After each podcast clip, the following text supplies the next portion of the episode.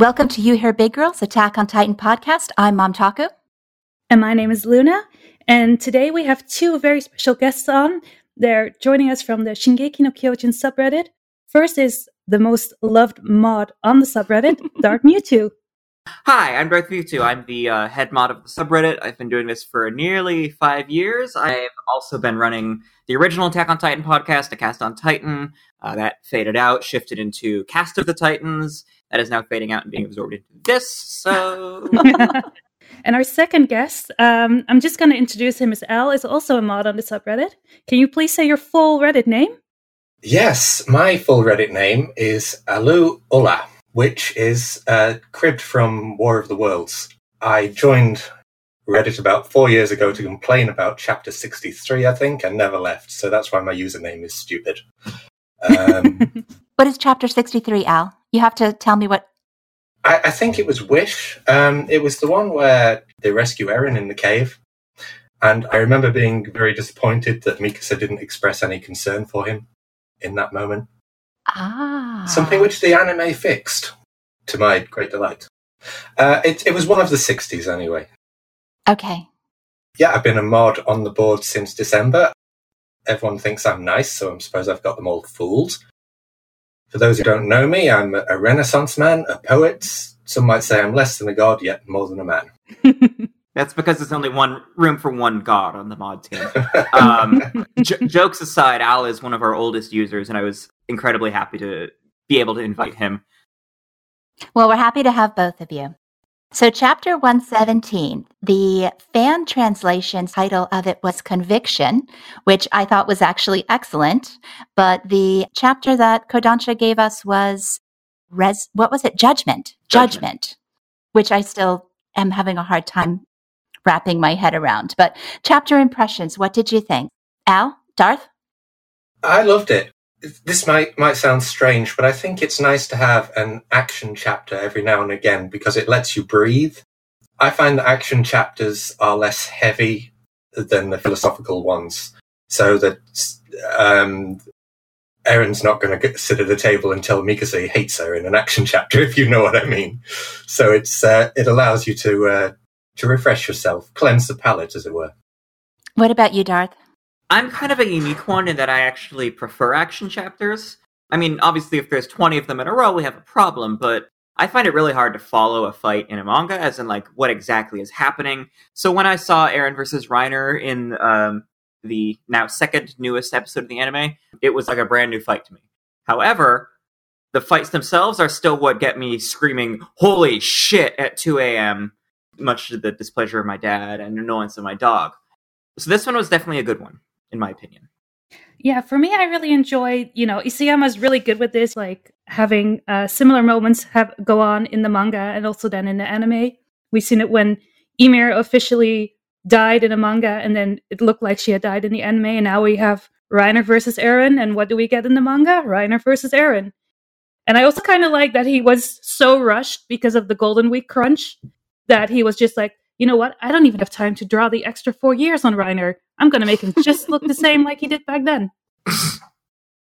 So, I don't know. All in all, I think it was an interesting chapter. There were some, not really exchanges because they were all thought bubbles, but like between Eren and Reiner. I just wish they actually had talked to each other, but you know, we can get into that later a bit. And uh, I am very anxious for what is going to happen now that Zeke is here. So that's my hot take. Yeah, kind of to, to pull off what you said, I, I do like the parallels of what happens in the anime and what happens in the manga. And it's definitely true to the point of Shadis appeared in the anime, and people were like, oh, he's probably going to appear in the manga. And then one or two chapters later, we get not the reappearance we were looking for, but the reappearance. Mm, no, not necessarily, I guess. So the parallel topic, on that topic, there's some speculation now about Levi dying while the anime is airing Erwin's death. Wouldn't that be um, tragic? I think they missed their chance. It, he would have to die in the next chapter. And well, two weeks, within two, you're right, yeah. you're right. Yeah, two to three weeks. So the next two chapters, I'll be generous. Yeah. And he already survived the initial one. So for him to drag it out and then just kill him like that would be a bit much. Like, it would be if Reiner had died to the Alahu after initially surviving the um, the Levi sword through the neck and the initial round of thunder spears. Yeah, I, I agree. It's if, if Levi was going to die, he, he would have died there and then. If Levi was going to die in this fight and arc, I would say. Yes. Yeah, I mean, you don't. I think somebody else mentioned you don't put that much um, effort into a cool scar if you don't intend on using it. So, but it is it is um, interesting, you know, to have uh, so much suffering happening in the anime right now, and uh, you know, depending which way the story goes, there could be it's just all suffering. What am I saying? That's what suffering. we do. That's, we suffer. That's the story. Yes, and I someone on the subreddit did point out that. Um, The fingers that were blown off Levi's hand were actually not the ones he uses because he is a weirdo and holds the blade backwards. So mm. in theory, he isn't necessarily even gimped unless he's blind in one eye. So even though it was an action chapter with very little dialogue, which I'm sure made Golden Week easy for Isayama, there was plenty to discuss about.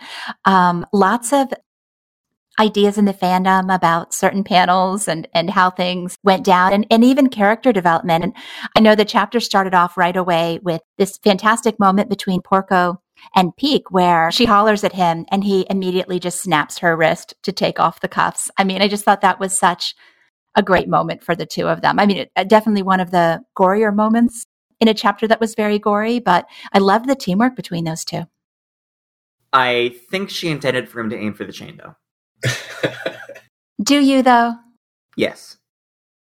No, I think she wanted to end the chain off because she wanted to transform, but she can't do it with Gabi still attached to her. Well, of then... course, but she she wanted the chain, not necessarily her arm, because in the very next panel of her, she is very shocked there. I thought that was a very funny panel, like just both Gabi and Peak streaming, like, ah! It was definitely funny, yeah, but my, my point is, I, I think she meant for him to aim for the chain. So you think this was another example of Porco failing? Like, he, he yeah. gets one chance and he screws it up. Pretty much, yeah. I mean, she had to be injured as well, right? Well, yeah, but every shifter can bite their hand. I mean, true, but this was like two birds, one stone, I guess. I don't know. She held her fist out to him. It's not like she held up the chains and, I mean, he did what he did. Yeah. I don't know. She also unnecessarily scarred Gabi, though. Yeah. And I do prefer the initial translation of like, damn, that hurts or something rather than just, ow! Yeah. See, this is the problem. I don't really know the original uh, Japanese anymore because I don't get to see the scans. So I don't know if Kodansha did a good job or a bad job. I do, like you, prefer the, the fan translation this time. I'm just salty because I keep an eye out every single month for Kodansha's latest fuck-up. And for months, I've been saying that we just need to sticky a thread on the subreddit that is, here's all the panels that Kodansha broke, like putting a text box from the previous chapter, or putting a line of X's across Levi's face, or completely forgetting to fix the translation that they tweeted they would fix in the volume release. But I'm still kind of trying to avoid them suing us, um, so I, I'm not quite sure what we'll do there. It always ends up in the chapter poll. Because it's just... Oh, does it? It does, yeah. You should take them. They're really fun. Yeah, yeah, I know. So were there any mistakes this time? I didn't I didn't notice any huge glaring, except for the title. I really thought that Judgment was a poor translation for the actual title. No, no, no words in the trees this time.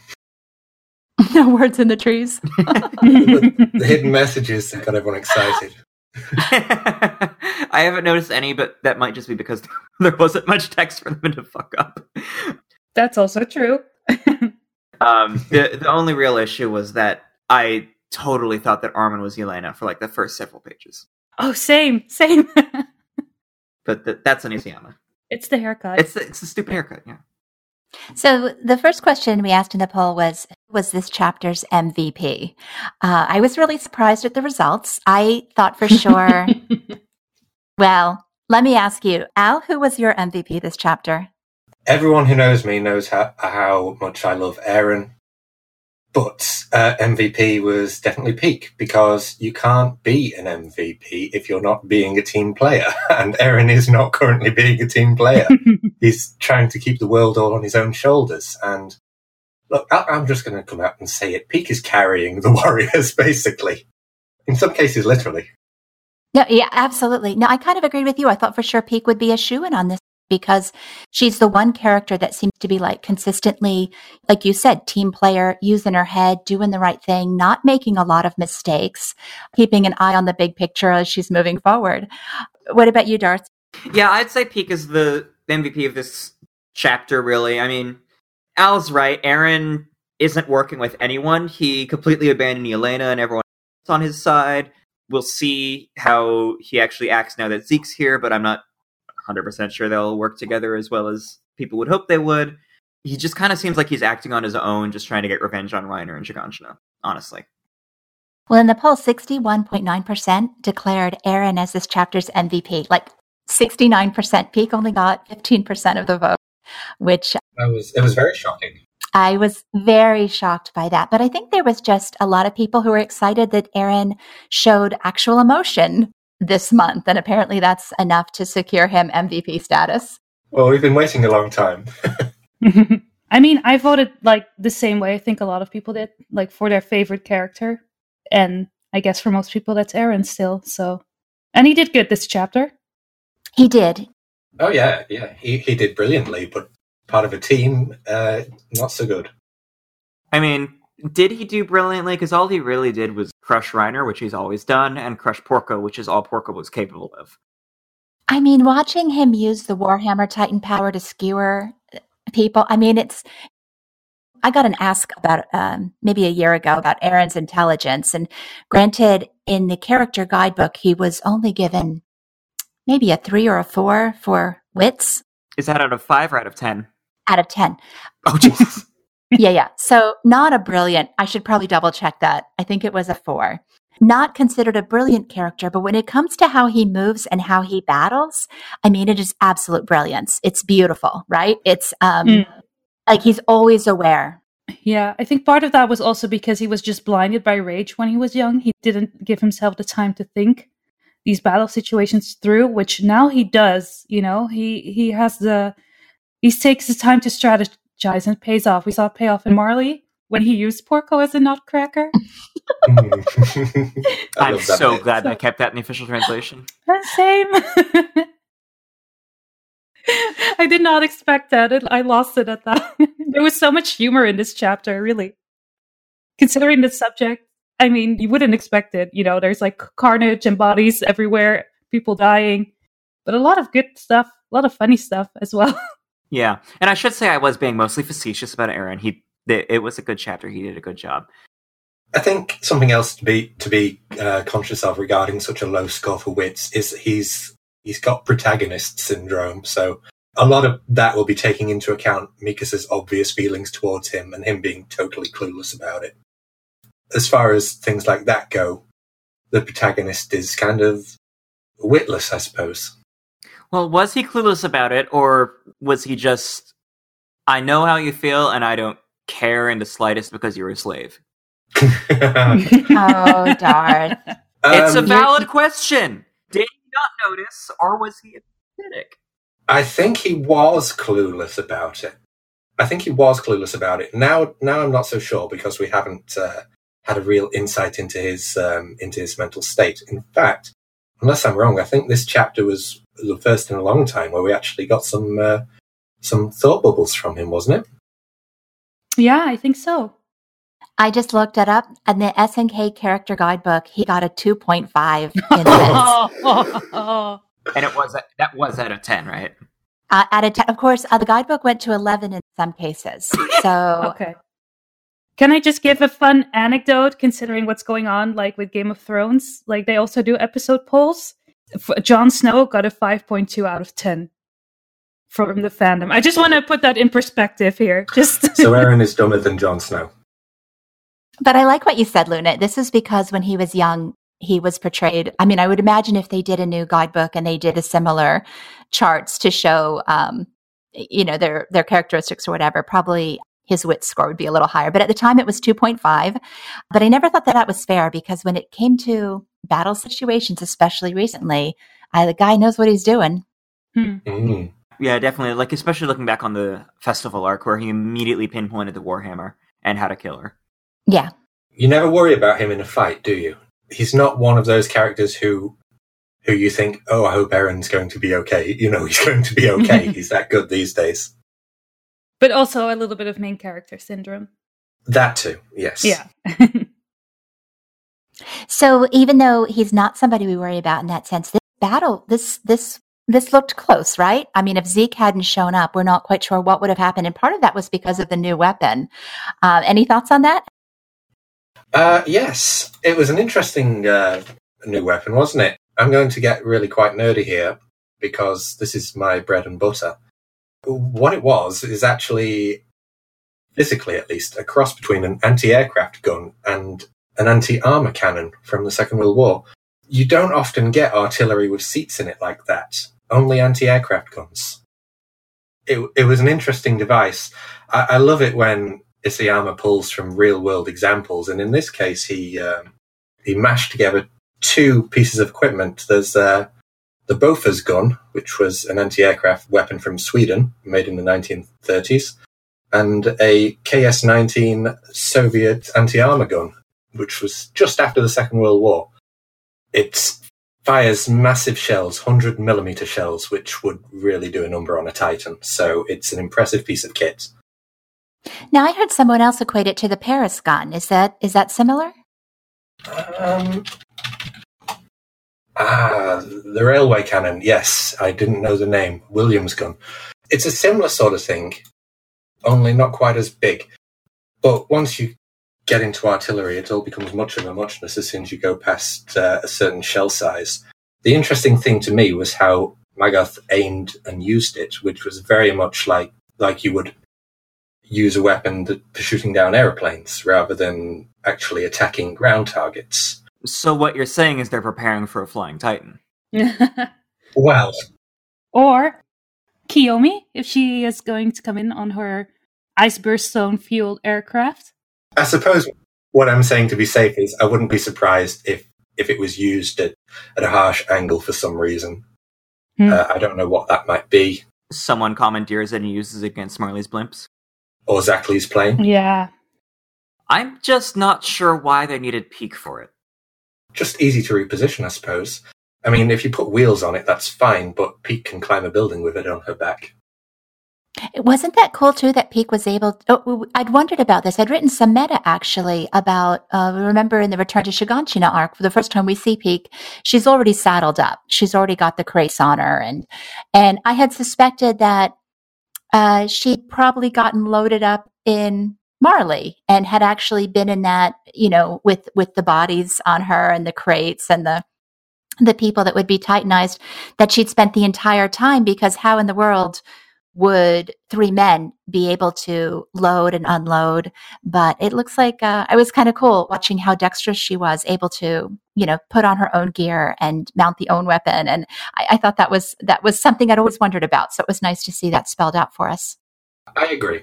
Yeah, I figured she came across on the boat in human form and then shifted once they got to the that wall there, then loaded her up. That's just one of those little tiny details that I, you know, kind of been wondering about for years now. And nice to see the answer. She can do it herself. Yeah, I guess she's like an ant. You know, she can carry, what, three hundred times her own body weight? Apparently. I think that's a good comparison, actually. I, I tend to think that Peak's original skill set was a bit vague and ill-defined. So it's it's nice for me that she's starting to uh, show some, some more abilities. I mean, we always knew she was very smart. But it's it's nice to see her Titan show some uh, uh, a dexterous nature, an agile nature. Hmm. Well, thanks for giving us like the backstory on how the uh, the weapon design. Now, yeah, we can think of some new purposes for it as well. I hadn't even considered. Something I've wondered about with these World War One, World War Two references. I wonder if at this point Isayama has somebody spot checking him to make sure there's no anachronisms in his story, because he definitely has kept the technology very consistent. You know, is he the World War buff, or does he have somebody on his staff sort of making suggestions at this point? I don't know that we'll get the answer to that. I mean, Pictius's design, though controversial, may suggest that he's a World War buff. Yes. Um, yeah. But it also wouldn't surprise me if he brought someone else in, like Reki Kawahara with Sword Art Online. When he moved into the Gun Gale Online arc, he brought in an outside, literally, gun expert, and so did the anime team. In fact, the the uh, Gun Gale Online alternative arc, which became S A Alternative, the anime, was actually written by a gun nerd rather than by the original author of the series. Definitely, Isayama pulls from both World Wars, so it might just be a case of he's he's a he's a mild history buff in general, and he's just pulling what looks cool. Because if you remember Peake's original Panzer Crew, mm-hmm. the machine guns they used were um, they were Vickers machine guns, which are from the First World War. But a lot of what's been seen recently is Second World War tech. Interesting. Now, the gas masks that were used in um, the R- Rakugo. Were those World War One or World War Two? Uh, from what I remember, they were World War One German gas masks. But uh, mm-hmm. if I can pull up an image, they did look more World War One to me, mainly because gas masks weren't necessarily needed in World War Two. Uh, that being said, I wouldn't put too much stock in their appearance because it was also a fake. They were fabric, weren't they? There was, yeah, they, they were like a hood. Yes, that's a World War One design. A lot of a lot of. Uh, Armies, uh, uh, Allied and Axis, uh, not Axis, uh, used uh, used that design. Does that then imply that Marley has also been, you know, upscaling its technology, and that it's trying to catch up to the rest of the world? We know they have. They certainly wanted to. Uh, yeah. We haven't we haven't seen many efforts to to that effect, but we can assume they've made some progress by the leap in technology we've seen over the last year or so, issues wise. Yeah, we have to, we have to remember that we've pretty much only seen their military post-time skip. True, but they were also still very reliant on the Titan Force time skip. Well, this weapon that we saw introduced this chapter had to have been brand new. I mean, this maybe they had been developing it in some other resource, but or some other capacity, but you know, this was specifically made to take out a Titan, which is not something they would have needed before. I think it was likely built on technology they captured from Fort Slava with the anti-Reiner cannon. I was just about to mention that. I, they probably um, took it from one of their enemies. hmm. Yes, that's that's what you do. Sometimes it's essential in uh, in a war setting. Hmm. So it's it's very likely it's very likely they would have just copied what they captured. They were all too aware of how over-reliant they'd become on their Titans, and the technology was lagging behind. So personally, I hope to see more. Yeah, and at this point, if they're al- allied with the rest of the world, then maybe it wasn't captured technology. Maybe it was shared. That's a good point. Uh, that there, there seems to be peace among the other nations now, to a certain extent, doesn't there? They have their common enemy. Yeah. Exactly. So what did you guys think about um, Magath's... I didn't quite understand this. His little um, soliloquy about how he's the best artilleryman rising from the... I mean. That was a little strange to me that he was, it almost like uh, honking his own horn there. No, he was making fun of the situation. It's like, oh God, times have gotten very dire if I am the best artilleryman that we've got right now. Yeah, the initial translation made that clearer, in my opinion. Um, he's basically like, why are we so bad that the best artillery guy we have is the commander-in-chief? Yes, uh, that's what he was doing. He was lamenting the current situation. It was, oh, it's come to this. But I basi- thought he did a good job. yeah, it was it was basically, oh, come on, you idiots. Let me do it myself.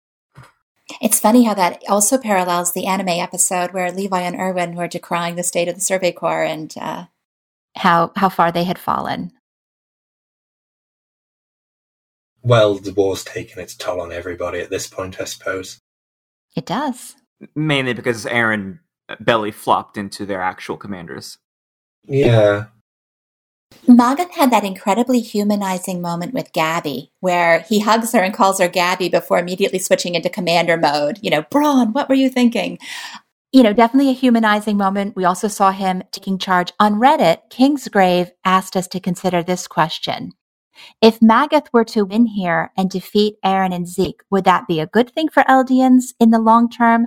Does Magath want to end Marley's wars and build peace between Eldia and Marley? And I, I think that that's, you know, something, the morality of this and, and who's who's really fighting for a future for Eldia is something that there's a lot of conversation about. But, you know, what's your impression? If Magath were to win here and defeat Aaron and Zeke, is that good for Eldia or bad? It's bad. In my opinion, Marley's a spent force. Magath, I think, is a decent man. But he, at the end of the day, is just a soldier. He might be the commander-in-chief now, but he, I wouldn't have said he was a politician. And it it requires more than just a good soldier to change the world. I think it might be good for Eldians living in Mali, maybe short-term, but at the end of the day, I don't think him winning now is going to be good for the race as a whole.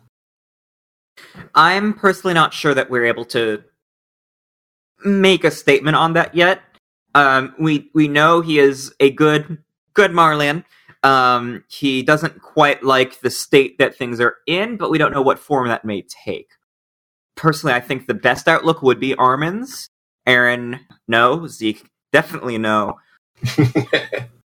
But but Magath, I'm I'm kind of a question mark on right now. Well, he stated very clearly that he came not to wipe out Paradis, but to take the founding Titan power. So the question is, if they were successful and take that power, what would he do with Paradis? And we asked this in the poll. It's interesting. Magath explicitly says he wants to end one hundred or one hundred years of resentment. What does that look like? What is his intention? Uh, close to fifty percent thinks that he wants to wipe out Paradis, the Eldians of Paradis, which I do not agree with at all. I agree with Mom Taku in this one, and, and especially because Magath references Willie's speech uh, at the end of the play, where Willie says, you know, the, the Eldians on Paradis were never, you know, these enemies who, who were out to destroy the world. It was just, you know, a lie that we have been told and have been telling the rest of the world. But they are not bad people. It's Eren Yeager who is the, the culprit at this point. And I think his actions here, again, enforce that. Like, he's trying to go after Eren. He wants to obtain the founding Titan by letting one of his Titans eat Eren. But I don't think he's trying to, you know, he knows just as well as everyone else that the Paradisians, they're not to blame for what has happened. And they're not, you know, the devils that they've been making, that Marley has been making them out to be. So, that being said, even if he wins here, what will the rest of the world do? Exactly. I, w- I was just going to say something like that, is that it may not be his choice. Because sure, he, he'll lead the, the vanguard, but then he's got everyone else on the planet saying, no, kill, kill, burn, rape, pillage. He could try and say, no, we're not going to do that, but it's it may not be his choice when the rest of the world has their guns. He's he's a good man, but he's out of his depth. He's only one man, right? Mm, so and he, he he's caught up in something I don't think he fully understands. Yeah, I think he's he's worked so close with all the Eldians that he knows, you know, he wants to do better and he wants to end the fighting, but I don't think he necessarily has what it takes to actually have a peaceful world in the end where everyone can coexist without trying to murder each other. Yeah, I'd agree.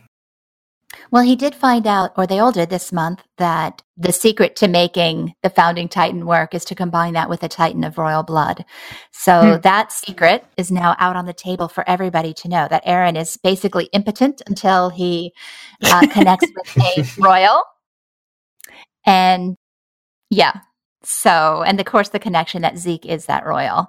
Uh, I guess Historia is still a, a secret from the rest of them. So it'd be it'd be interesting. So it, you know, hypothetically speaking, if he were to, if Reiner had, had gotten the bite in and had taken the founding Titan power, kind of curious what they would have done with it. Would they have used it as a as a force to protect Paradis? Would they have let Paradis burn? I mean, at this point, they're just trying to stop the rumbling. I think Al's right. They haven't thought beyond that. They just want to prevent the rumbling. Do they even know the rumbling is coming, though? Yes. Yeah. Yes. That's what all this is about. That's an interesting point about Historia you brought up. Do they are they aware of her and her royal blood at all at this point? Depends on how much they got from Ymir.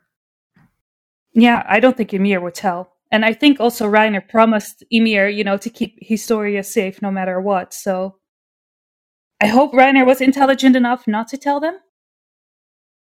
Um, I, I, I think Reiner, for all his faults, is a man of his word. Yeah, I do too. Definitely. That might be Paradis' trump card then. A very pregnant Historia. A very fake pregnant Historia. Mm-hmm. Mm. Uh, the pillow theory. Yes, I, I, thank I, you I, very I, much. No, I kind of, I'm in two minds about this. I'd really love it if it was if it was fake, just for the sheer hilarity of it. And I don't think it's, I don't think it's beyond the realms of possibility either. Thank you, thank you. Al. I mean, you're my favorite. The longer it's lasting, and you know, how many chapters have gone by since since one hundred seven? Yeah. Oh, ten. ten. Then. Okay, then it's been quite some months, and like, if you could have gotten knocked up and had the baby by now in real life, and she's still sitting there in that rocking chair. Are we going into last last panel spoilers here or no? Yeah, you can if you want. Okay. Yeah. My question is, if it's fake, who's the baby? Oh, it's not hers. Time skip. It's Grisha holding Aaron. Or it's any random father holding their baby. I think the, the panel is like saying that Aaron will achieve his goal of achieving freedom, but not necessarily for himself, but for the next generation to come. And I would say, too, now that we know that Zeke's plan is to stop anyone from having babies, that any baby, it could be any baby, it doesn't have to be Historius anymore. And it's also a nice confirmation that he will fail, thank God. Yeah. Uh, exactly. Not necessarily, because... I mean, unless the baby isn't alien, but okay. Uh, Zeke's plan won't retroactively kill fetuses. That's Thanos we're talking about. No, I mean, I mean, uh, Zeke's plan is to prevent children from being born. So the last parent, the last panel showing a child in the arms of someone is, yeah, kind of spoils no, that he's not going to succeed. It's it's to create impotence. Mm. He's not going to seal up the birth canal of every Eldrian woman. He's going to cut the uh, the tubes on every Eldrian man. I think it's both, and right? Probably woman. Yeah. But yeah, it's definitely Aaron with his and Mikasa's baby. Yeah. Well, from behind, it either looks like Grisha, Aaron, or Jean. It's one of the three. So what if what if Zeke's plan fails for everybody except Jean? Because he's not an Eldian, he's a mare. The majestic stallion cannot be taken down by impotence. Did anybody have anything else about Peak and Porco before we move on? Porco? Porco? Who's that? I don't have anything uh, very exciting to say about Porco. That sentence you just uttered is a very accurate summary of his character. Porco, he exists, I guess. Yeah, although honestly, that's more how I feel about Peak, really. Like, people who know me know I don't care for her in the slightest. I'm not a fan of her, but I respect her ability. I mean, ability, sure, but I don't see her point as a character, and I don't understand why everyone's like, oh my god, she's the prettiest girl ever. I'm like, no, she was, she's like a six. Maybe. I think we found our outtake. I do like that, A, people can't downvote a voice clip, and B, there is the panel where, right when the uh, the Jaegerists are all about to shoot Reiner and Porco with the Thunder Spears, you can actually see Peak moving into position on top of the wall. Like, that's a very, very nice and very tiny detail that not many people picked up on that I've seen. No, I didn't see it uh, immediately as well. It had to be pointed out to me, but uh, yeah, that was a nice little detail in there, which I did not expect, considering a lot of stuff uh, was not put in the chapter, because I'm assuming of time constraints. Yeah, and like, even when you're looking at Elena and Anyankipan and their reaction mm-hmm. to Aaron getting shot, you can still see a tiny little cloud coming off the wall there. Isayama's been doing that a lot lately. Little hidden background details, like being able to see Porco in the crowd last month. Mm. So I, I like it. It's it's like a treasure hunt. Yeah. All right, so let's move into the the main point of the chapter, which was the battle. And something that there's been some speculation about was why Yelena tried to get Aaron to hide, to go inside, and Aaron just defiantly marched off to go for Reiner. Why did he make that decision to ignore her? I mean, obviously, it would have been a very boring chapter if he hadn't, but what do you think he was thinking? Okay, so raise hands. Did you actually think Aaron was going to avoid fighting or no? No. Like, the moment Yelena uttered those words, I was like, girl, do you even know him at all? Like, of course he's going to say fighting, what? She doesn't know him at all, that's the thing. If Armin said it, I could feasibly see him doing it, because Armin and Hanji generally, he'll listen to in a fight, like, get away from the wall, fight near the wall, et cetera. Mainly revolving around walls, but the point stands. So we asked in the poll, we asked in the poll why he did it, and um, Again, I'm shocked. forty percent. He's trying to protect those in the building. That was the most popular response. No, no, really? Yes. I haven't All seen right, that. Let me just read. Let me just read the results, and you guys tell me which one you agree with. Why do you think Eren chose to fight rather than listen to Yelena and get away? The most popular answer was he's trying to protect those in the building. The second most popular was that he knows it's pointless to run. The third option, which is the one I selected, he just really likes fighting Reiner. And um, the last option with ten percent was that he was being arrogant, which I also think that there was a measure of arrogance there as well. But um, so does anybody here think that he was trying to protect those in the building? Al, you're a, you're a huge... Eren stan. Guys, we're going to get in trouble. For I'm, what? I'm, I'm willing. For this one, I'm willing. I mean... Al. Okay. Al. Al. Save us. You are Eren Defense League. Why did Eren choose to fight rather than listen to Yelena and get away? A lot of this is going to depend on where you think his head is at right now. Yes. Uh, I would agree with the majority on this one. I think he was trying to protect everyone in the building because I don't think it's an accident that everyone he cares about or views as, you know, harmless is conveniently locked in a jail cell where they can't go and get hurt. The exceptions obviously being Levi and, and Historia. But I, I think he's trying to put all his eggs in one basket and trying to protect everyone. As as as sappy as that might seem, I do think that's his intention. Okay. Darth, I just think he really or... likes fighting Reiner. Well, that's probably a part of it too. I mean, it's it's like Pringles. You you can't stop. Once, you, once you've fought Reiner, you can't stop. But um, I mean, there may be fighting there Reiner may be is like some... a drug. Hmm. There may be some truth in each of those options. I mean, definitely taking the battle away from the building. You know, there's three hundred soldiers in that building, not just the ones he cares about. There's a lot of human life in that building. In fact, three hundred weapons for Zeke are in that building. So I think this ties in very closely with um, a, a question you, you'll ask near the, near the end. So I'll have more to say on that. But uh, um, I think a lot you can read a lot into Eren's expression when Zeke turns up. Well, yeah. Shall we just talk about it now? Because I actually want no, to. No, because you're completely skipping over me. Okay. Rude. Go ahead. um, I, I. You're putting shackles on me with this P G thirteen rating. I will say it anyways, and if you censor, you censor. He just has a rage boner. Eren fights, that's pretty much who he is. um, I, my bigger question is how Armin's going to get involved, because he's here, he will enter the fight. Oh, he will. And as to pointless trying to run, I would strongly disagree with that. They've already airdropped all of their stuff into Shiganshina, so they're kind of dedicated to Shiganshina. If he goes to Trost, he can regroup. Yeah, you, you can't really reload stuff back onto airships. Not easily, anyway. No, no. Especially not an anti-tank cannon. Exactly. The Shiganshina is where the battle is. Which was conveniently evacuated before this happened. An interesting thing was that the headquarters is now also anime. That's because uh, it wasn't in a manga originally when they were fighting there in uh, the Return to Shiganshina arc. Was it? I mean, huh, I looked I, over I, the I, panels. I, I thought I you would have added it after Trost or Stohess, because it's been in every city.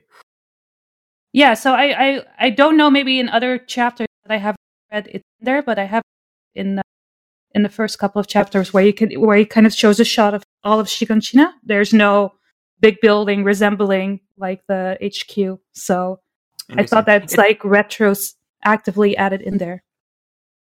That's interesting. I, I mean, they did have to rebuild Shiganshina, so maybe that building was added uh, during the reconstruction. That's interesting. So that's what I thought originally, but now that I see it in the anime, oh, it was always there, mm-hmm. apparently. I wonder if you could see the bird hole at any point in this chapter.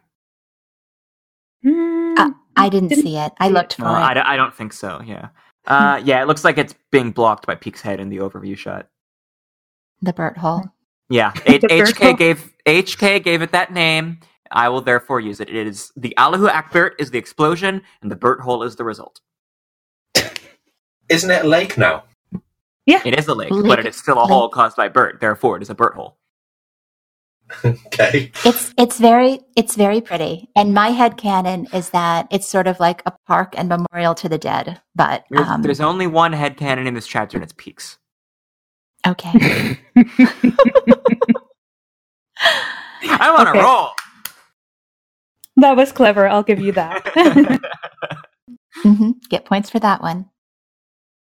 All right. So Al thinks that um, Aaron was sincerely trying to protect those in the mm. building. The rest of us think that it was his rage boner against Reiner. Uh, yeah. I'll, so... just, I'll just say he. There is a certain arrogance in that as well, because he's trying to do it all by himself. So that in itself is uh, an arrogant attitude. I mean, I don't think he sees the need to protect the people in the building, because all he needs is Zeke. Um, Armin is there as a gun to the head of the people against him. Yelena is just a useful pawn. Yeah. I mean, well, the only other possible options would be the the wine victims, but I, I'm not even sure those are a factor for him. No, at this point, they're collateral damage. You don't yeah. want wine victims turning into titans next to uh, in the cell next to your friends, I suppose. The friends that he has put in the cell with the Colossal Titan. He doesn't care about them at this point. Mm. That's to be seen. Plus, yeah. if they're if they were turned into titans, Zeke would control them and direct them at Reiner and Porco, probably. Not um, not Peak, unless he's going to make like a, a World War Z Titan mm. ladder, but... yeah. Now, so my answer for this poll question was actually uh, the same thing Aaron has said uh, every time. Like, you can't fight if you don't, if you can't win if you don't fight. So just keep moving forward. I don't think he was trying to protect the people in there. I think he just he really wants to defeat Reiner. But now that we're uh, discussing like um, how the fight ends because it gets interrupted by Zeke. You can see Aaron's expression change. He has such a, you know, a, such a, yeah, how to call it? Trigger. Yeah, yeah trigger. I don't know.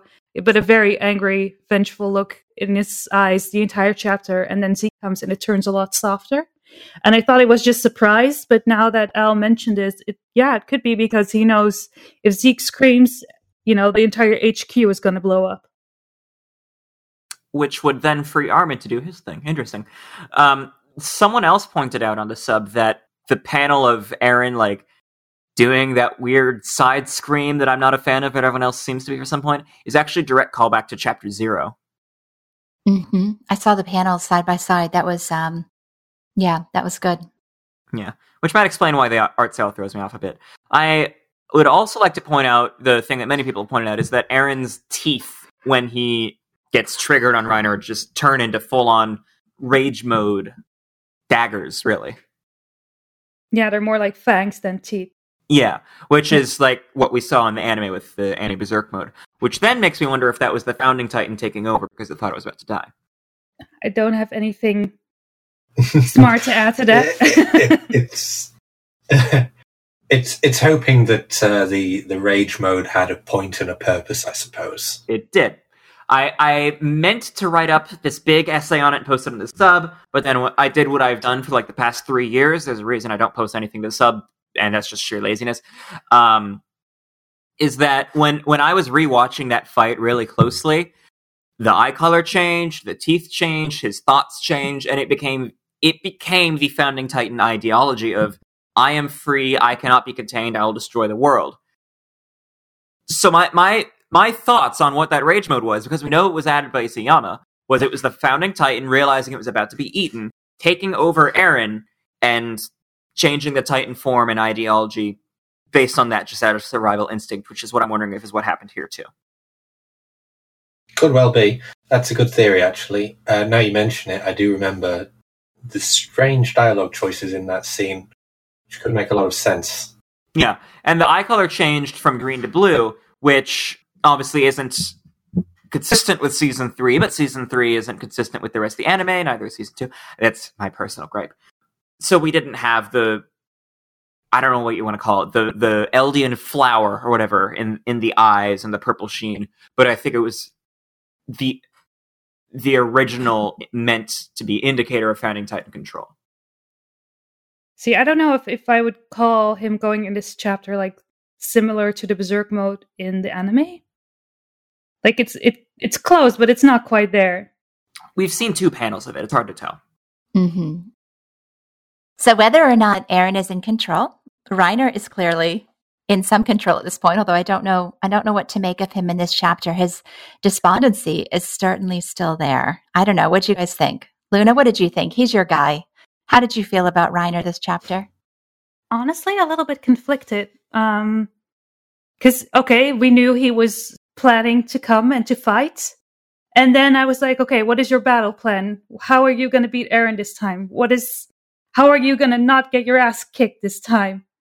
And it's just same old, same old again. And I'm like, what? Reiner, what are you doing? I he came he came close this time. I mean, he did, but I thought I for sure thought there would be more to his plan for some reason. I I had higher expectations. Yeah, but it was uh, pretty much just Armored Titan as normal with a side of Porco. Yeah. Like it would have at least been interesting if he like bashed his own brains out and then eaten Eren when he went to check on him to see if he was okay, but that wouldn't have happened. But his his complete one eighty from suicidal, half-deformed, half-Titan to normal mm. Reiner was, it threw me off. I mean, I love that form, but I, I it was also kind of cool to see him like, you know, when as soon as he landed, the, you see that big, broad armor Titan, and it's like, okay, it's going yeah, down. Yeah, I'm, I'm just saying, I'm surprised he could mentally make that one eighty so quickly. I mean, he did it because of the kids, I guess. Those are kind of his driving force at this point, so... Half of whom are dead, and the other half who abandoned him. What did um, what did you guys think about the uh, the parallels between him and Zeke as far as... A lot of people thought that his ideology was very similar chapter. Uh, why are you still living? We can stop the pain. You just need to die. Um, did you think that that was a deliberate reference to Zeke's ideology? I think it was definite projection. I've seen that a lot, yeah. Because that, that was his, his mentality, right? Like, like just let me die. Let my pain end. That's how their last battle ended, basically. I mean, he definitely wasn't thinking straight, like when he said, Eren, you're not a th- own, when Eren has mopped the floor with Reiner three out of three times. I think Reiner thinks Eren is as lonely and despondent as he himself is, and that's where the projection comes in. Eren, I'd say right now, still has people that love him, even if they don't understand what he's doing and why he's being so horrible to them. Uh, Reiner feels more alone, probably. I think Eren... Eren is prepared to feel alone if he knows the people he cares about are safe. That's my view. Reiner just wants to be a more traditional sort of hero, and there's nothing wrong with that. It's it's a more simplistic worldview on what heroism is, but it's still trying to do the right thing, like invading a hostile foreign country to rescue two children. Hmm. On that note, I have to wonder what Reiner's mental state is going to be like if this entire attack stalls or fails. Because it was all his idea. It's a good point. He could be putting everything in this, like, all his emotional baggage could be riding on the outcome. Which exactly. He's not going to win. He can't win thematically. For, I mean, as, as far as the story goes, Marley cannot win here. So, I'm, in, I'm interested to see how it goes. Maybe there's something... I- Unless this is the end... The final panel is a red herring, and re- everybody dies. It's funny, the last time the two of them spoke was chapter one hundred. And as part of that conversation, Eren specifically says to Reiner, uh, acknowledges Reiner's suffering. You know, you were just kids. You've suffered, haven't you? Um, I think I get it now. We're exactly the same. You know, I, I can understand. I, I don't know so much that Reiner was projecting, um, you know, when Eren sort of said those things to him. Reiner sort of laid bare his soul to Eren in that basement in chapter one hundred about, you know, what he went through, what his life was like. And, and Eren didn't cast judgment on him. Eren just kind of nodded and said, yeah, we're the same. We keep moving forward until our enemies are destroyed. So the takeaway from that for Reiner might have been that they are the same, that they are experience, that they are victims of a situation that they have no way out of except to die. That's an interesting thought. Yeah, Reiner could have read a lot into that conversation. And I'm not saying he's wrong to have done so, because I, I don't know what Eren's mental state is right now. I'm guessing he's horribly depressed. But until we see more, everyone's just sort of leaning towards their own preference or getting what little scraps of evidence they can. Reiner could absolutely be right. Well, I just, I can see why Reiner would think that based on their last conversation. I mean, he, he begged Reiner, uh, Reiner begged Eren to kill him to end his suffering. Hmm. And Eren stood up and smiled and said, we're the same. I just keep moving forward until my enemies are destroyed. So I don't know. He might have seen it as permission to, to end his suffering. I don't think that's it. I think Reiner thinks that Eren's goals are unattainable. Maybe because he's tried to do the same thing, you know, save the world and, or the people he cared about. And he knows that what he did was not the thing that would eventually lead to salvation. And I think he sees that same happening to Eren, but he also can see that Eren is suffering, right? We've, we've said before that he cannot be enjoying what he's doing right now, even if he thinks it's the best thing to do.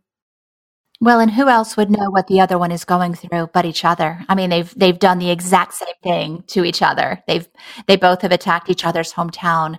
You know, they both have have have chosen this path.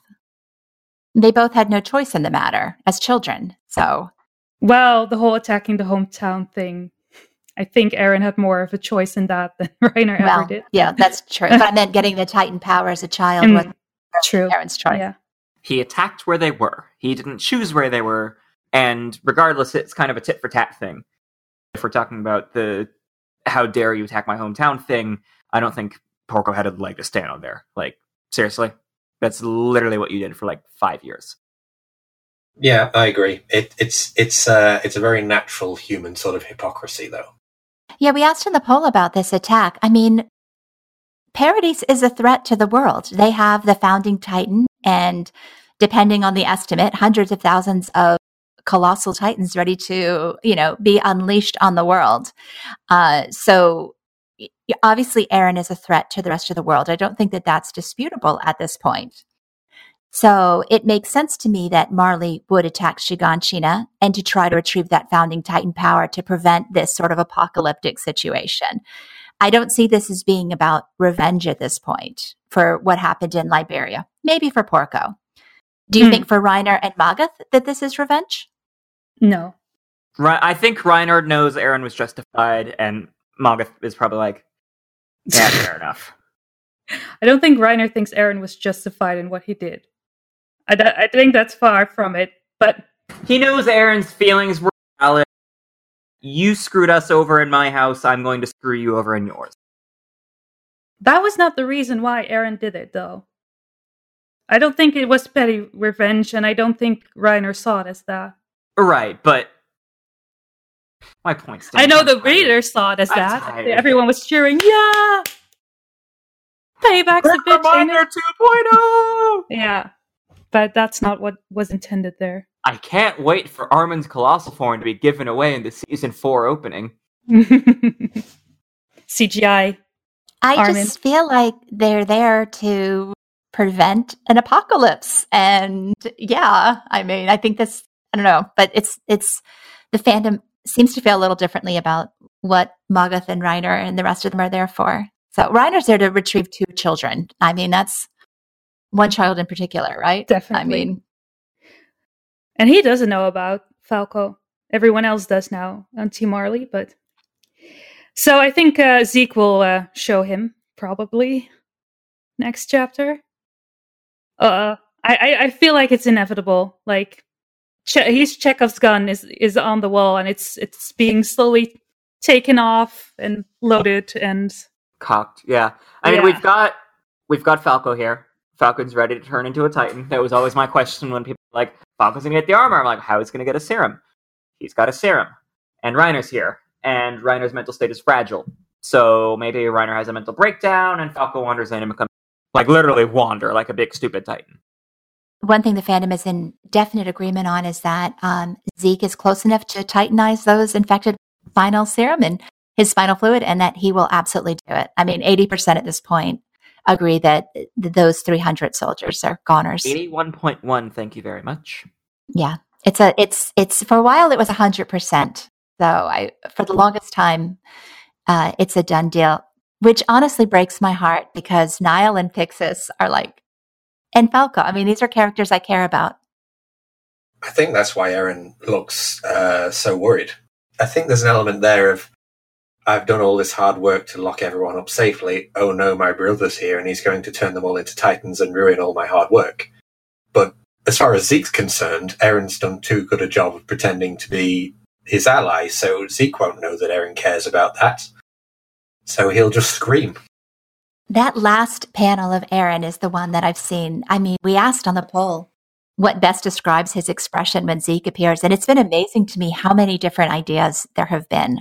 Is it astonishment? Is it relief? Is it worry? Is it fear? I mean, what is Eren feeling at that moment? And we probably all read the panel completely differently. Al, you think it's worry? I think it's worry and astonishment, because I think it's more than one element of worry, because there's also the element of, My bro- my brother is here. Oh no, where's Levi? See, do you really think that Eren is that concerned with Levi at this point? Absolutely not. I do. I mean, he put he put him there. He knew where he was. He knew that Levi would be with Zeke and the wine, and he was planning on meeting up with Zeke anyway, so he knew that Zeke was going to escape. The Jaegerists are the one that supplied the wine to Levi's men. This was not, this was not, you know, this was not Zeke. This was the Jaegerists who were reporting to Eren. Does Eren know about the wine? Yes. yes. Is that for definite, or is that your opinion? That's for definite. We he established it last chapter when he was talking to Gabby and Peak. It was probably Peak his told- plan, even. Yeah.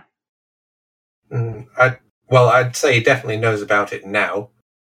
Obviously, I'm just not sure he knew in the beginning, but maybe that's me being naive. Wishful thinking?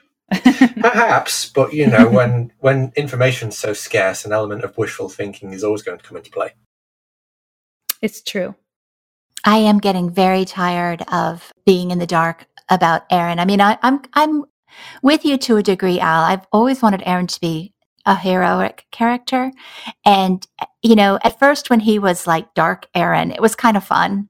And it's not fun anymore. It's, it's, it's like, okay, chapter one twelve happened and it's just getting worse and worse and worse. And I am very much ready for some kind of indication that he's still on the side of the people that he claims to be protecting or care about. You know, I just, I'm ready for it. I understand that. I think he is still. And I, t- believe it or not, I'm not normally a very positive person. I'm actually quite the pessimist sometimes. But I do genuinely believe he wants the best for the people he cares about. And I'll, although I won't claim to understand even a little bit of what's going on in his head, I do think that he's he's got the right intentions somehow. But uh, do you think his intentions are right to whom? To Paradis? To his friends? To all of Eldia? To the world? What is his focus? Or is it just freedom? Is it just freedom for whoever's still around to experience it? I mean, what what is it? What is he doing that he can't tell anybody else and that he has gone to such lengths for? It has to be something that nobody nobody else would agree with. Otherwise, he would have told them. Right? Right. I mean, what, who is he fighting for? If he's fighting for just Paradis, if that's the only, then he, it absolutely intends to unleash the rumbling and wipe out the rest of the world, right? If he's fighting for all of Eldians, why wouldn't he have shared that with somebody? I mean, this is the part that gets me. What's the need for all the secrecy? Why couldn't he open up to anybody else about what he's intending on doing? Because he has a two point five intelligence score. two point five of ten intelligence. Well, the uh, thing is, is it is there a narrative reason for him to not tell anyone, or is it just to keep us, the readers, guessing and interested? Maybe that's the only reason. This season's anime started out with Eren flying across the wall, saying, you know, not just me, us. You know, he was a team player back then. As far as Eren goes, um, regarding who he's fighting for, what his goal is, I think the flashback we need above all else is him talking to... Uh, Yelena? Yelena, Yelena, yeah. All I could think of was Miss Raccoon. talking, talking Loon to, Raccoon Swoon. Loon Raccoon Swoon. I love that one. I think we need the flashback of him speaking to her after uh, that night after the railway was completed, and I think that's going to be a few jigsaw pieces slotting into place. Why? I don't know. It's a good feeling. No, I agree. I why, agree. Why that's, would he that's... tell her anything other than what she wants to hear about Zeke? That is the night he changed, apparently. Mm-hmm, mm-hmm, and yeah. I want to know what was said and why he changed so much in that one conversation. So I just have this gut feeling that it's really so important. So you don't want to see it for Eren's side, you want to see it for Yelena's side? Either or, really. I mean, as long as I get the dialogue. I mean, there's the theory that Yelena opened up to him about Zeke's plan, about the wine plot, and Eren decided to side with them to, to you know, keep your enemies close, closer, um, so that he could maybe derail the plans from behind the scenes. That is what I would like to go with, but I'm not going to say for definite. Even then, why wouldn't he have told Hanji? Why not tell them, uh, don't drink the wine, guys? You know, I just, I don't see the reason for secrecy. If Maybe that's that the was case, the first night Maybe they that drank was all the, the wine. Only, the only way he could convince Zeke and Yelena he was on board. It was after the celebration or during the celebration, wasn't it? Maybe that was when they were right, first drinking right wine. Right after, I think, or during. And yeah. Then the rage at Hanji in that prison cell for mm-hmm. their lack of activity. I, I don't know. I... I, we need that conversation. I agree. We do, yeah. I, I think it's it's just all speculation until we have that, to be honest. Mm-hmm. So in a couple of years, we'll know. Yeah, pretty much. Which is good, because that means that I have a job. Well, a, a nice thing about this manga is that you can always reread the, the earlier chapters and get so much more information and insight from it with the information you have now. Assuming so, Kodansha didn't screw up the translation. Yeah, okay. I fully expect there'll be an Isayama interview next month where he says, yes, at this point, I estimate I'm about halfway finished. Right. By the way, this is how it ends. Yeah, this is like a running joke with him at this point. Like, oh yeah, I'll be done soon. And now he's just like, you know what, let's just release the audio of the end. Yeah, honestly, I mean, I have an issue with the ending, but I, I have no issue with him continuing to continue. Life back. Okay, poll question. Who best represents Hilo? The hero who will save the world. Not parodies, the world. What do you guys think? If we look at Magath and how he interprets Willie's um, Willie's will. Sounds silly. Willie's Willie. No, don't do that. Then the way the, the chapter uh, was going, we saw Eren and Reiner fighting when Magath mentioned that we need a new Helos, even though the old Helos was just like a myth. Like, now we need a real thing. And then it immediately, we got a panel of Reiner. So I think to Magath, Reiner will be the next Helos. But then, like, a real hero they can turn in, people can believe in and be grateful for, and God knows what else. I just miss the theory that the Helos in the play was Jean. Yeah, that's um, a great theory. Yeah, when we that thought a, everyone was cosplaying. That was a that was a fantastic theory, and I wish it had come true. As to who Helos actually is, I'm I'm closer to saying Armin, if only because he's the, the peacemaker with the actual plan to unite the world. Well, that's what he wants, but have we ever seen him make a plan? Enforce that plan? Um, every time Armin's been on the battlefield? I mean... Are we going to ask for receipts? Shiganshina? Um, because he was trying to talk to Bertold? He no, wanted to not... talk it out, or... He did take down Bertold Hoover and Shiganshina. And His plan. He, he figured out Reiner, and um, God, mm-hmm. my memory is bad. Um, didn't he have something to do with coming up with the, the fight against Rod, or was that all? I don't think he was involved in that. With Female Titan arc, though, he did figure out Annie's motivation, who Annie was looking for.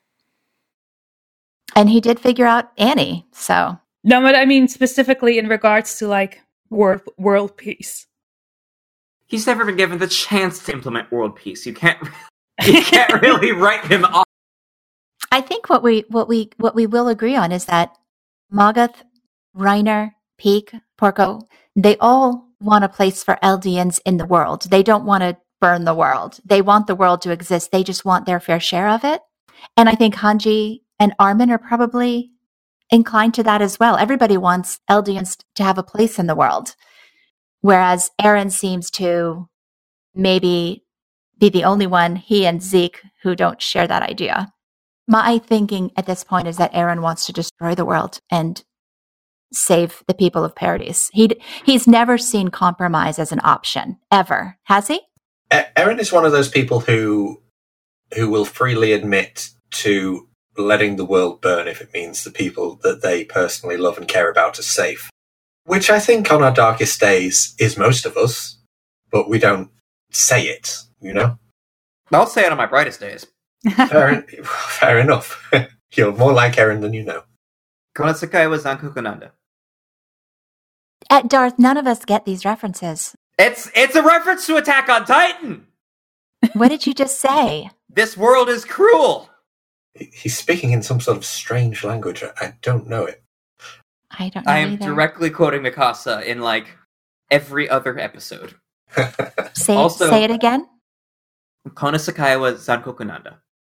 See, you're saying it with such an American twang that even yeah. I heard. Okay. This was like me yeah. trying to listen to Vögel im Käfig and then figuring out, oh, it's English this time around. Yes, thank you. At least I'm not the only one who was, like, having a mind map. Plus, dubstep just really isn't the way to go. I don't know how I feel about it yet. But okay, so I say Reiner is Halos. Dart said it's probably Armin in his mind. I would say it's Falco. Oh. Hmm. Our flying titan. This is this is like the spitball beyond spitballs. What if the theory about it being Jean wasn't wrong and that was just, just foreshadowing? I mean, he could become the future ambassador to Marley and establish peace relations once he's... Yeah, I mean, who knows, right? It could now go any which way. Chaos. No, Falco. I, I would take Falco. Maybe he lost is just the friends we made along the way. Maybe so. All right, is this the final battle, yes or no? No. I mean, everybody's here, right? Yes, but it's not going to end yet. If the, the manga is really going to continue for at least another twelve months, I, this cannot be the last battle. I think this is the final battle between uh, distinctions between uh, warriors, Paradis, Marley, that kind of thing. But I think there's one more big battle to come. I think so. I think the world will come knocking soon, and then that's when the, the World Titans will get released. But I think for right now, I think... Uh, Zeke will titanize the people in Shiganshina? Yes, I think he will do that. They may they may still do a test with the World Titans in Shiganshina. I don't know if that will still be a thing. And then the world will come knocking on their doorstep, and that will be the final battle, I think. I personally think Zeke will titanize the wine drinkers, and that mm-hmm. will make Eren drop his charade and reveal what's going on. It will make him... I don't know how you... you you guys feel about whether Eren is actually playing his brother or not. But if he is, I think Zeke doing that will will make Eren drop the disguise, drop the act, so to speak. I think I think we all think he's playing his brother. I mean, I think that's... Nobody believes that he can be in agreement with this, right? I, I think Eren's intentions are for the people of Paradise. I mean, I do believe that. I mean, he's... You know, let's go along with that. He is... Uh, pacifying his brother, pretending to go along. He has different intentions. Zeke titanizes the three hundred people. Uh, we can assume that maybe Eren has control of them, not just Zeke. They both have control of these three hundred mm, titans. No, it's the it's the royal blood that gives him control. Well, yeah, but then it's like rock paper scissors, right? Does founding titan trump royal yeah. blood? I I mean, founding titan can't activate without in, coming in contact with royal blood. So if he touches Zeke, sure, he can control them. Okay, but... that's that was my, that was my question. And then he could take over control from Zeke, right? Because Founding Titan is the be-all, end-all. My barometer on if something is the final fight or not is the presence of Annie. And oh, yeah. Right now, there is no possible way for Annie to be here. The the alternative is Isayama's been leaving us with Chekhov's gun, Chekhov's crystal, for...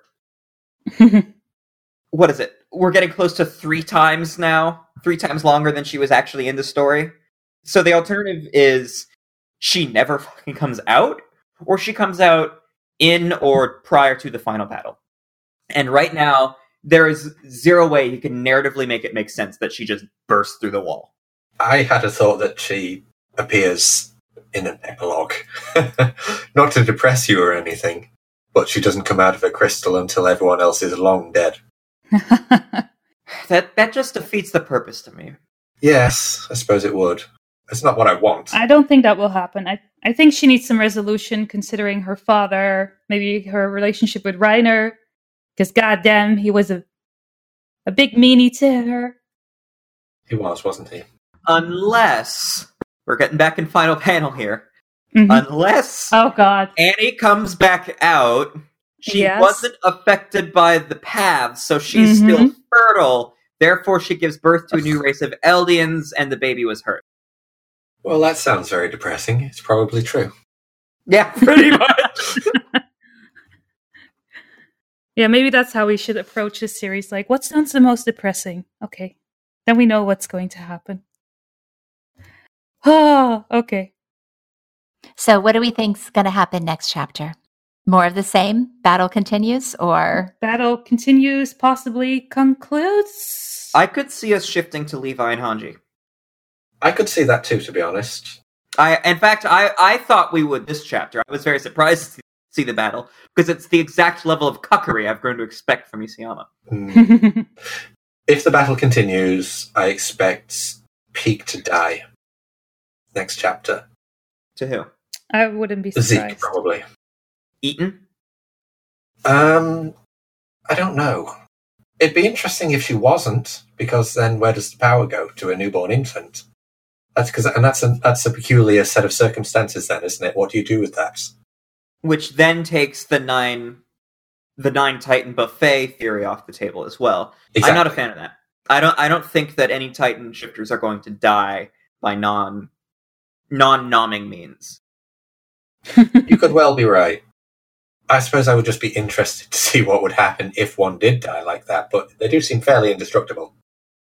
It'd be incredibly interesting to see what happens if Zeke tries to fight Peak, because they're both on top of the wall, and she's got a cannon.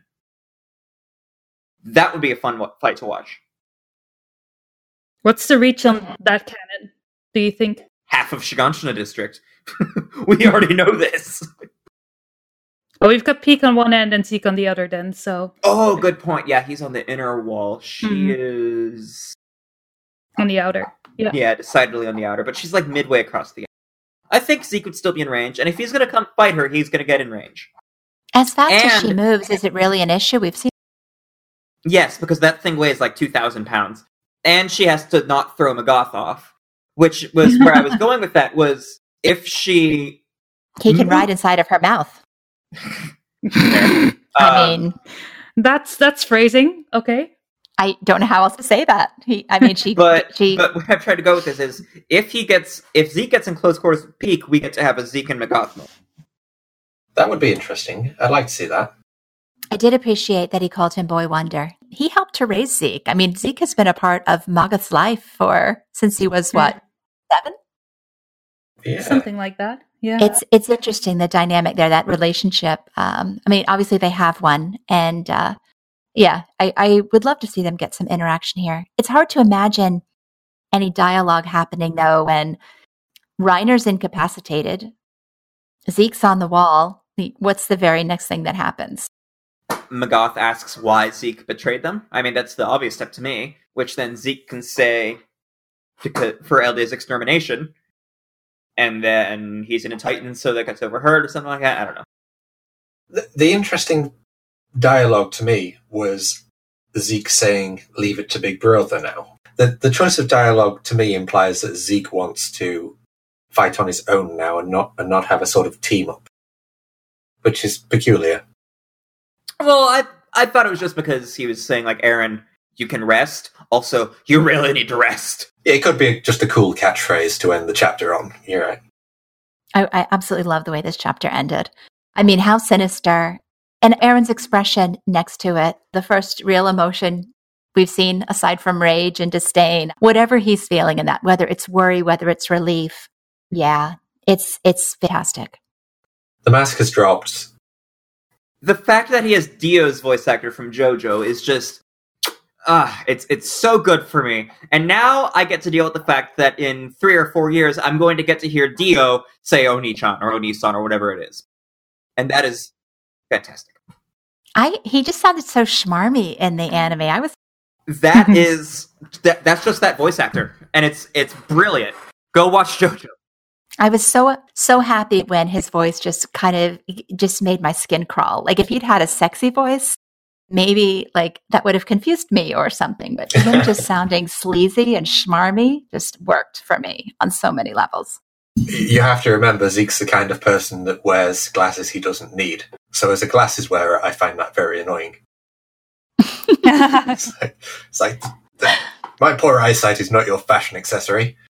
Yeah, I, I know, I know. They got no, it's, it's his only memory of his father, but okay. yes, yes. He's yes. like the, Keep him in your pocket, the pumpkin then. Spice latte drinker of... Uh, Titan Shifters. Of power. Yeah. Exactly. I hate you. Okay, back to the to- back to important matters. So, Wild... This is important. Excuse me. Hush, hush. So, Honey Lemon on Twitter asked us, up until now we saw Aaron either enraged or determined to push forward to destroy his enemies. However, as soon as Zeke arrives, he has an interesting look on his face. Some may say he's touched or relieved. I'd say he looks conflicted and worried. Now, we already discussed this. Mm-hmm. Uh, Honey Lemon ends with, would you agree? So do we all agree? Well, let's, let's just do a round table here. Um, what one word, what is what is Aaron's expression? Darth? Wonder. Okay, so you think you're like, more astonishment? No, more like an, uh, a shock and awe thing. Okay, Luna? Like he, he he has the same expression as Yelena when she was looking at mm, the boat. No, there's there's admiration in uh, Yelena's facial expressions. Aaron doesn't have that. He just appears very surprised. I don't know if it's shock, but just surprise, borderline. Oh God, no. And Al, you think worried? Uh, I, I, I like Luna's answer because it's immediate surprise followed by, oh God, no. So yes, worried. Yeah. I mean, relief, astonishment, worry. I think it's all there. Like, this is happening, you know, whatever it is, it's happening now. Uh, yeah. People are complicated and they feel multiple things all at the same time, don't they? So, yeah. So Mom, what you're saying is Yarundna Ima Kokodai. That is not what I'm saying. At least you finally understood one. I, I didn't, so God, I just decided it was best not to agree. Are we doing it now? Yes, right exactly. Here? Exactly. Oh, is that what that was? Yes, Darth, it's, you are such it's a nerd. Sli- I've watched that scene probably like fifty times. So. I love that scene. Yeah. Like, that's literally, it. when when that scene came out, I, I was still working in a restaurant, so I would sneak into a closet just to pull it up on YouTube and watch it again. Partly because it was my only way of getting a pure line of U C Big Girl cocaine at the time, but partly because the scene's just amazing. Well, that concludes our manga discussion. We're going to take a short break, and we'll be right back with our Q and A and anime discussion.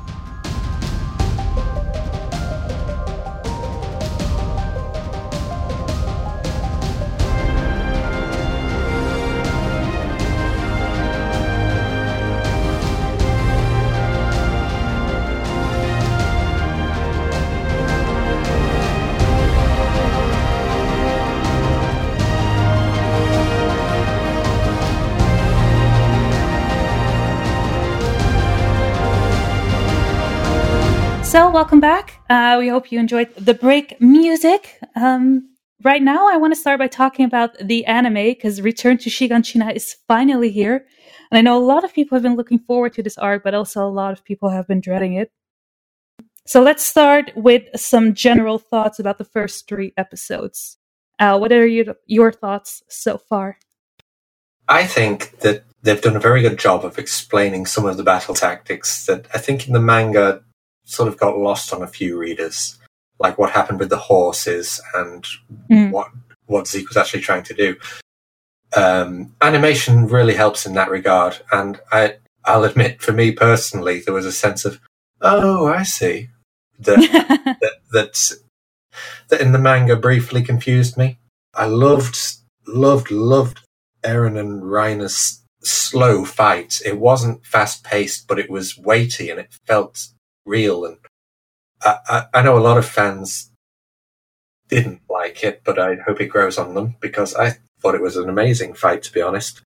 Love the th- use of the thunder spears. I, I'm just very impressed so far, all three episodes. I love the sound of the thunder spears. That's just, like, cathartic.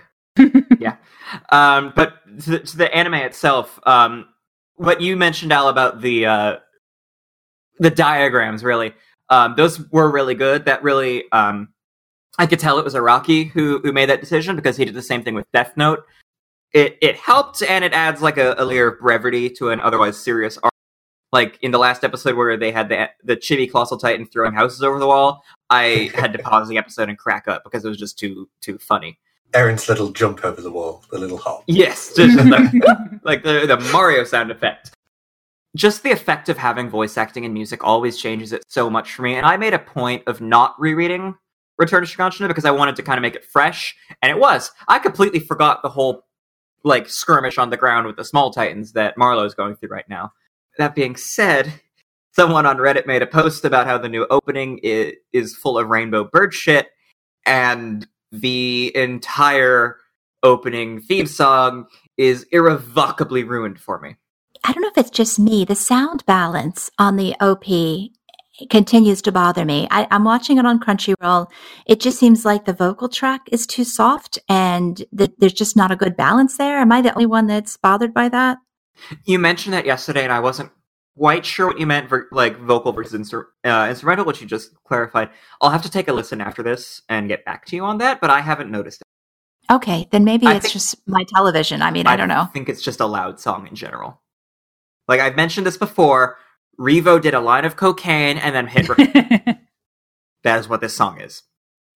I've been delighted with the anime this season. I've heard a lot of criticism of my various Discord servers about the use of C G I, which I agree is unfortunate. Um, but as far as a literal adaptation of the manga, so far they've hit all the right notes. I mean, I I, I feel like this arc, this Return to Shiganshina, these chapters I know incredibly well. I've read them enough, written about them enough that I, I wouldn't say I have them memorized, but I know exactly which moments impacted me emotionally, and they have absolutely hit every single one of those. So I've been delighted with this season so far.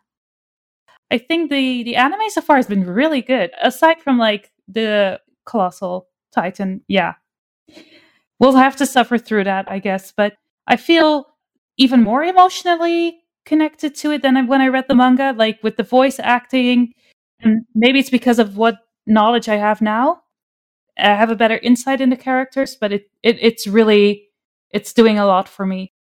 I'm looking forward to the rest of the season.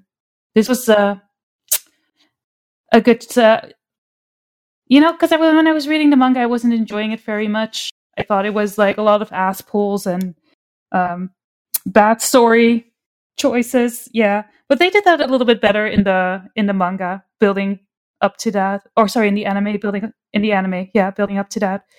And I'm, you know, I always thought the basement reveal was the best part of this arc, and I thought I wouldn't really enjoy the rest of it, but I'm thoroughly enjoying it so far. As somebody who loves this arc, I can say that I love the adaptation, which is very rare. I, you know, I had some criticisms about um, Uprising. Yeah, uh, they missed a lot of my favorite moments. This one, they're just nailing it. Okay, O P and E D. Does anybody love the O P, or are we all sort of like eh, about Visuals it? Visuals or song? Then all of it. Both. The visuals are abhorrent. Green. Too much green. Um, green bird shit. Um, no, it's it's. I think it's supposed to be rainbow blood, but it's reminding it me is, of something else. But it's bird poop. Um, and the C G I is just god awful, especially the part where half of the houses throwing are below his And um, I was incredibly happy to see that that didn't carry over to the actual episode. The song itself is growing on me. It's growing on me a lot. I still don't like it as an opening, though. Um, I'm definitely, I'm yeah. definitely waiting to hear it as um, the full version. The full, the full version, I think, is going to okay. be fantastic. But that's just been a theme of season three: is the the songs are good songs, bad opening. What about you, Al? I enjoy the I enjoy the opening song.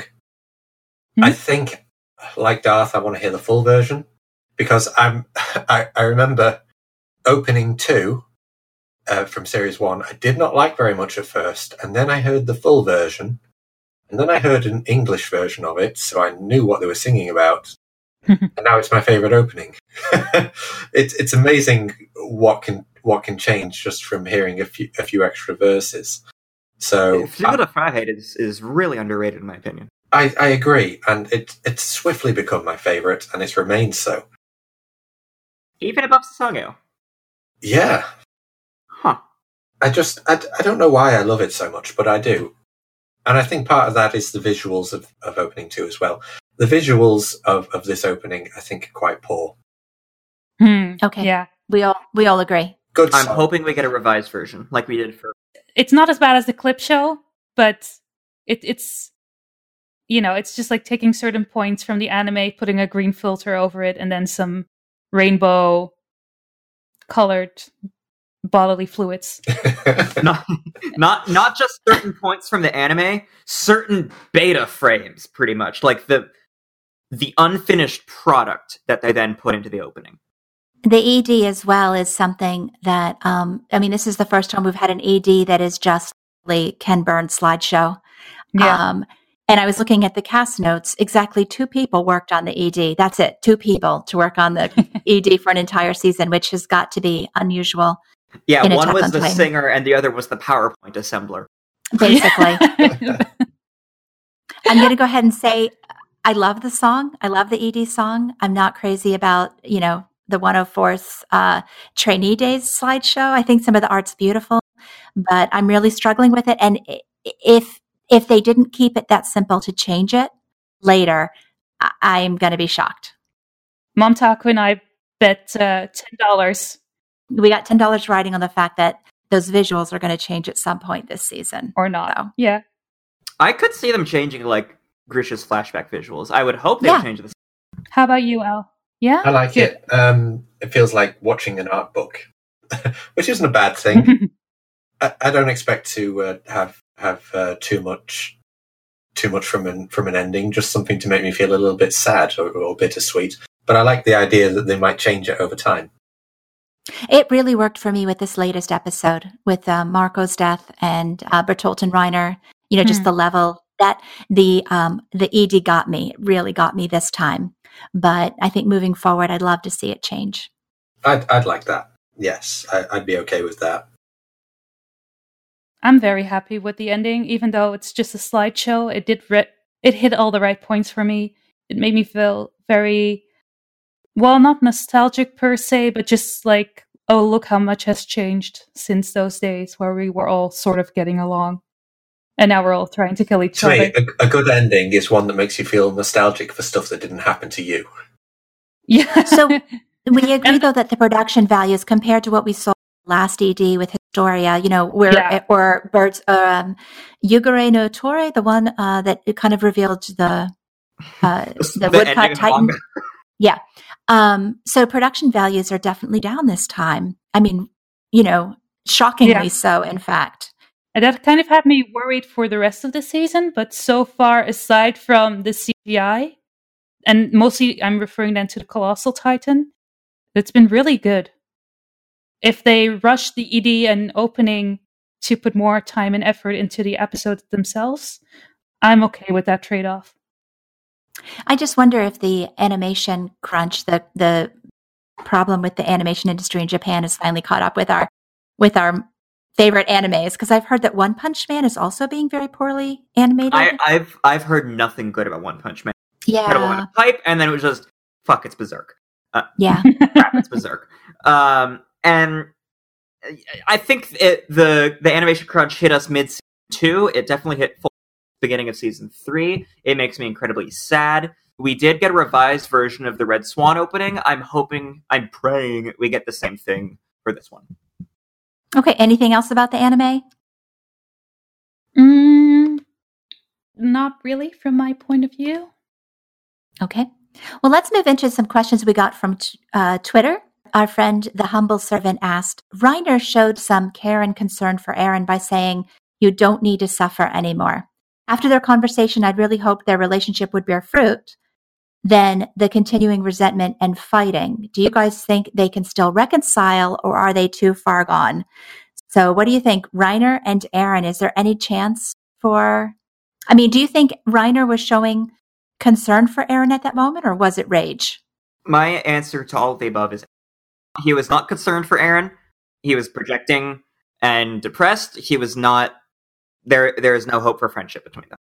What about you, Luna? I mean, Naruto and Sasuke could do it, so... I'd agree with Luna. I mean, there's always a chance. I mean, the most famous example that I can think of that leapt to mind is Vegeta. I mean, uh, yeah, it sounds silly to say, but when you consider all the horrible stuff he did before he became a good guy, and he did become a yeah. good guy, it, redemption is not impossible.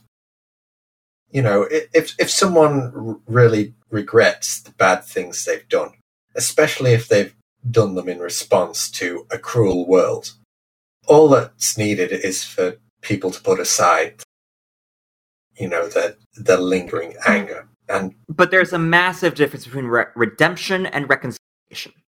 Absolutely. Redemption's entirely possible. Reconciliation, I think, hasn't gone fully out of the window yet. I, I do well, are they even mad at each other at this point? I don't get the feeling there's even... I mean, they're resigned to doing what they have to do. I, I didn't get the feeling in Chapter one hundred that Eren was particularly angry with Reiner. He didn't seem angry at all. He just uh, seemed apathetic. That, that's yeah. absolutely right. And it's that lack of resentment that that does lead to the possibility of reconciliation. Yeah. I would love to see it happen. They both have to stay alive first, though. I'm not yeah. sure if it will happen, personally, but I think, yes, there's absolutely every chance it can. I, I wouldn't say no, not at all. It depends, really, what, what Eren's drive is at this point. Yes, and again, it all, it's, all, yeah. it's all coming down to we don't know anything about Eren and no, no stuff about Eren. Please, Isayama, help. It's got to happen soon. Mm. Yeah. Okay, Attack on Mom Life. I won't. We, we don't have time for all of her question, but the U S J event is starting at the end of this month. So um, she'd had a theme park related ask that I don't think we're going to get to. But what are your thoughts about the upcoming exhibit? We're going to have the uh, Clonoids again. Um, any thoughts there? I have no idea what that is. The U S J event is Universal Studios Japan. We have a whole new Attack on a Titan Uh, exhibit that's going to be opening up at Universal Studios Japan, including a clonoid. Do you remember the old clonoids, Darth? You have to know about this. Uh, if you tell me what it is, I might, but the term itself it means... It was the life-size statues. That one, that's Armin. What I was thinking of, yeah. Yes, so they're doing a whole new one. I Oh, of Armin, because I only know of... No, no, no, no, no, no. They're doing, they're doing Erwin and Levi the night before the return to Shiganshina, and basically just going to have a whole exhibit like they did last time. That's interesting. I only remember the life-size armor titan they made. Um, mm-hmm. Honestly, it's going to sound bad. If it's only in Japan, I don't care. Put put it in Universal Studios California where I have a chance to see it. Cool. Awesome. I love it. Japan, I don't care. All right. I think some well, fan is going to steal that Erwin statue. You know it. Someone in this crazy hall is going to some steal that. Some crazy American woman is going to show up and uh, be arrested. I shall look for you on the news. Yes, please do. tall, tall, blonde, crazy-looking, uh, crying probably as she's drugged from the exhibit. That would be me. Okay, so our favorite um, person on Twitter, Polka, has come up with another quick-fire round. So what's going to happen is you're going to have to choose between two characters and just say the name that springs to mind first. Don't think about it. Okay. So the order, you, let's you mean do... Which, which ones you prefer? Yeah. So okay. Let's do Darth, Al, Mom. Okay. So, Reiner or Aaron? Reiner. Aaron. Reiner. Reiner. Falco or Gabby? Gabby. Falco. Falco. Falco. Mikasa or Ani? Mikasa. Mikasa. Mikasa. Mikasa. Tsukasa. Yay! So, nobody likes Ani. Know.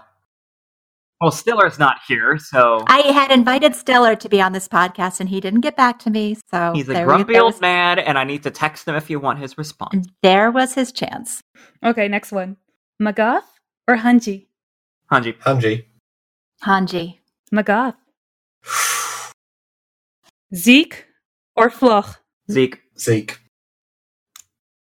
No comment. You have to choose. That means Flock. Flock. Okay. Zeke. Xavier or Kruger? Kruger. Xavier. Kruger. Kruger. Jean or Armin? Armin. Armin. Both. Do I have to pick John? Armin. John. Armin. uh, John. Final answer. Okay. Jean. Now for Sasha's heart. Connie or Niccolo? Connie. Connie. Oops. I went out of order. Niccolo. Connie. Yelena or Emir? Which one? It doesn't say, but let's go Ooh, with lesbian. The... Yeah. Lesbian. Lesbian. Emir. Lesbian. Yeah. So, for the record, Mom is pro Sand Girl. Everyone else is. No, pro- uh, look, my my Emir versus Pad's Emir. My Emir always takes top choice. She's my girl, one hundred percent. I love her. I'm just giving her the credit of calling her by name. She is the Emir. Sandcastle Girl is not Emir. I'm sorry. She is. For some reason in my head, I read that as Emir or Emir. Okay, the last one. Okweno or Oyankopon? Onyankopon, because I have P T S D from the festival threads. Ogueno's knee! Ogueno, because those memes were hilarious. I will, um, I feel like I'm betraying the Discord, but I'm going to go with Onyankopon. Yeah, Onyankopon for me as well. So that was the quickfire round, and I, we got some nice hot takes on that one. Thank you, Polka. I think Polka. you all, all know what hill I'm dying on. You are dying on Aaron Hill. One Aaron Hill. Mm. Friendship is magic. They will they will all get, it'll all work out in the end. Yes. It will absolutely yeah. all work out in the end, and I'm not in denial at all. Now you sound like Stiller. I do. I want it to end well, and I and I want a happy ending, and I know that it's not going to happen. But... Death, despair, destruction. It's that's basically it. I always choose to be positive about the things that are going to disappoint me. All right. Do we have anything else? Nope. Well, then I would like to thank our two guests, the wonderful subreddit mods. Darth, thank you for being on. Finally, this time we missed you. Last time with Eric, but I'm uh, not my I'm fault. Very happy. I got fired. Nintendo is assholes. Let's, Darth, you can't say that. It's not my fault. I d- got fired. Nintendo is. A- Or are you objecting? Thank Were you. you ob- objecting? I like so- being on the podcast. It was a good time. I was responding to the "we missed you," but yes, thank you for having me on. I okay, can we it. can we start over? Because I'm not sure I can edit that. So let's start over. I, I I clarified. I was not talking about that. Thank you for having me on. I hope that it could continue in the future. What? Nothing. Al, save us. Thank you. Tashikete kure, Al-sama. You're very welcome, and it was a complete pleasure and honor for me to be here. I very much enjoyed myself. God, yeah. You're British.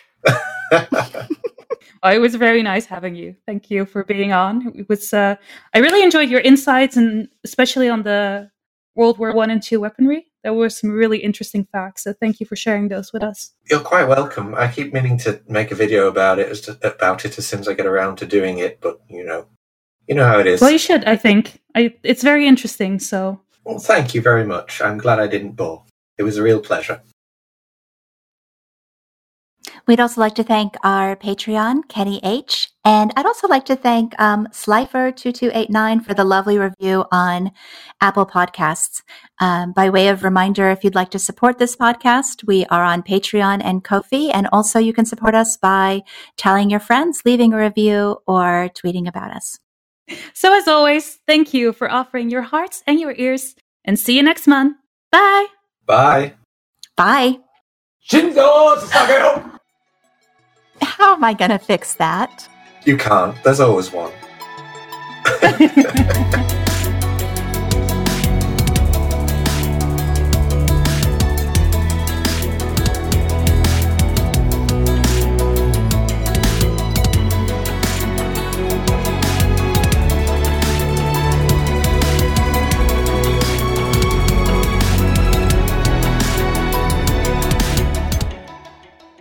I just want to say, while we're saying things that are going to be edited out, I have one hundred percent held back on Bitches Love Cannons reference from Hellsing Ultimate, and you are welcome.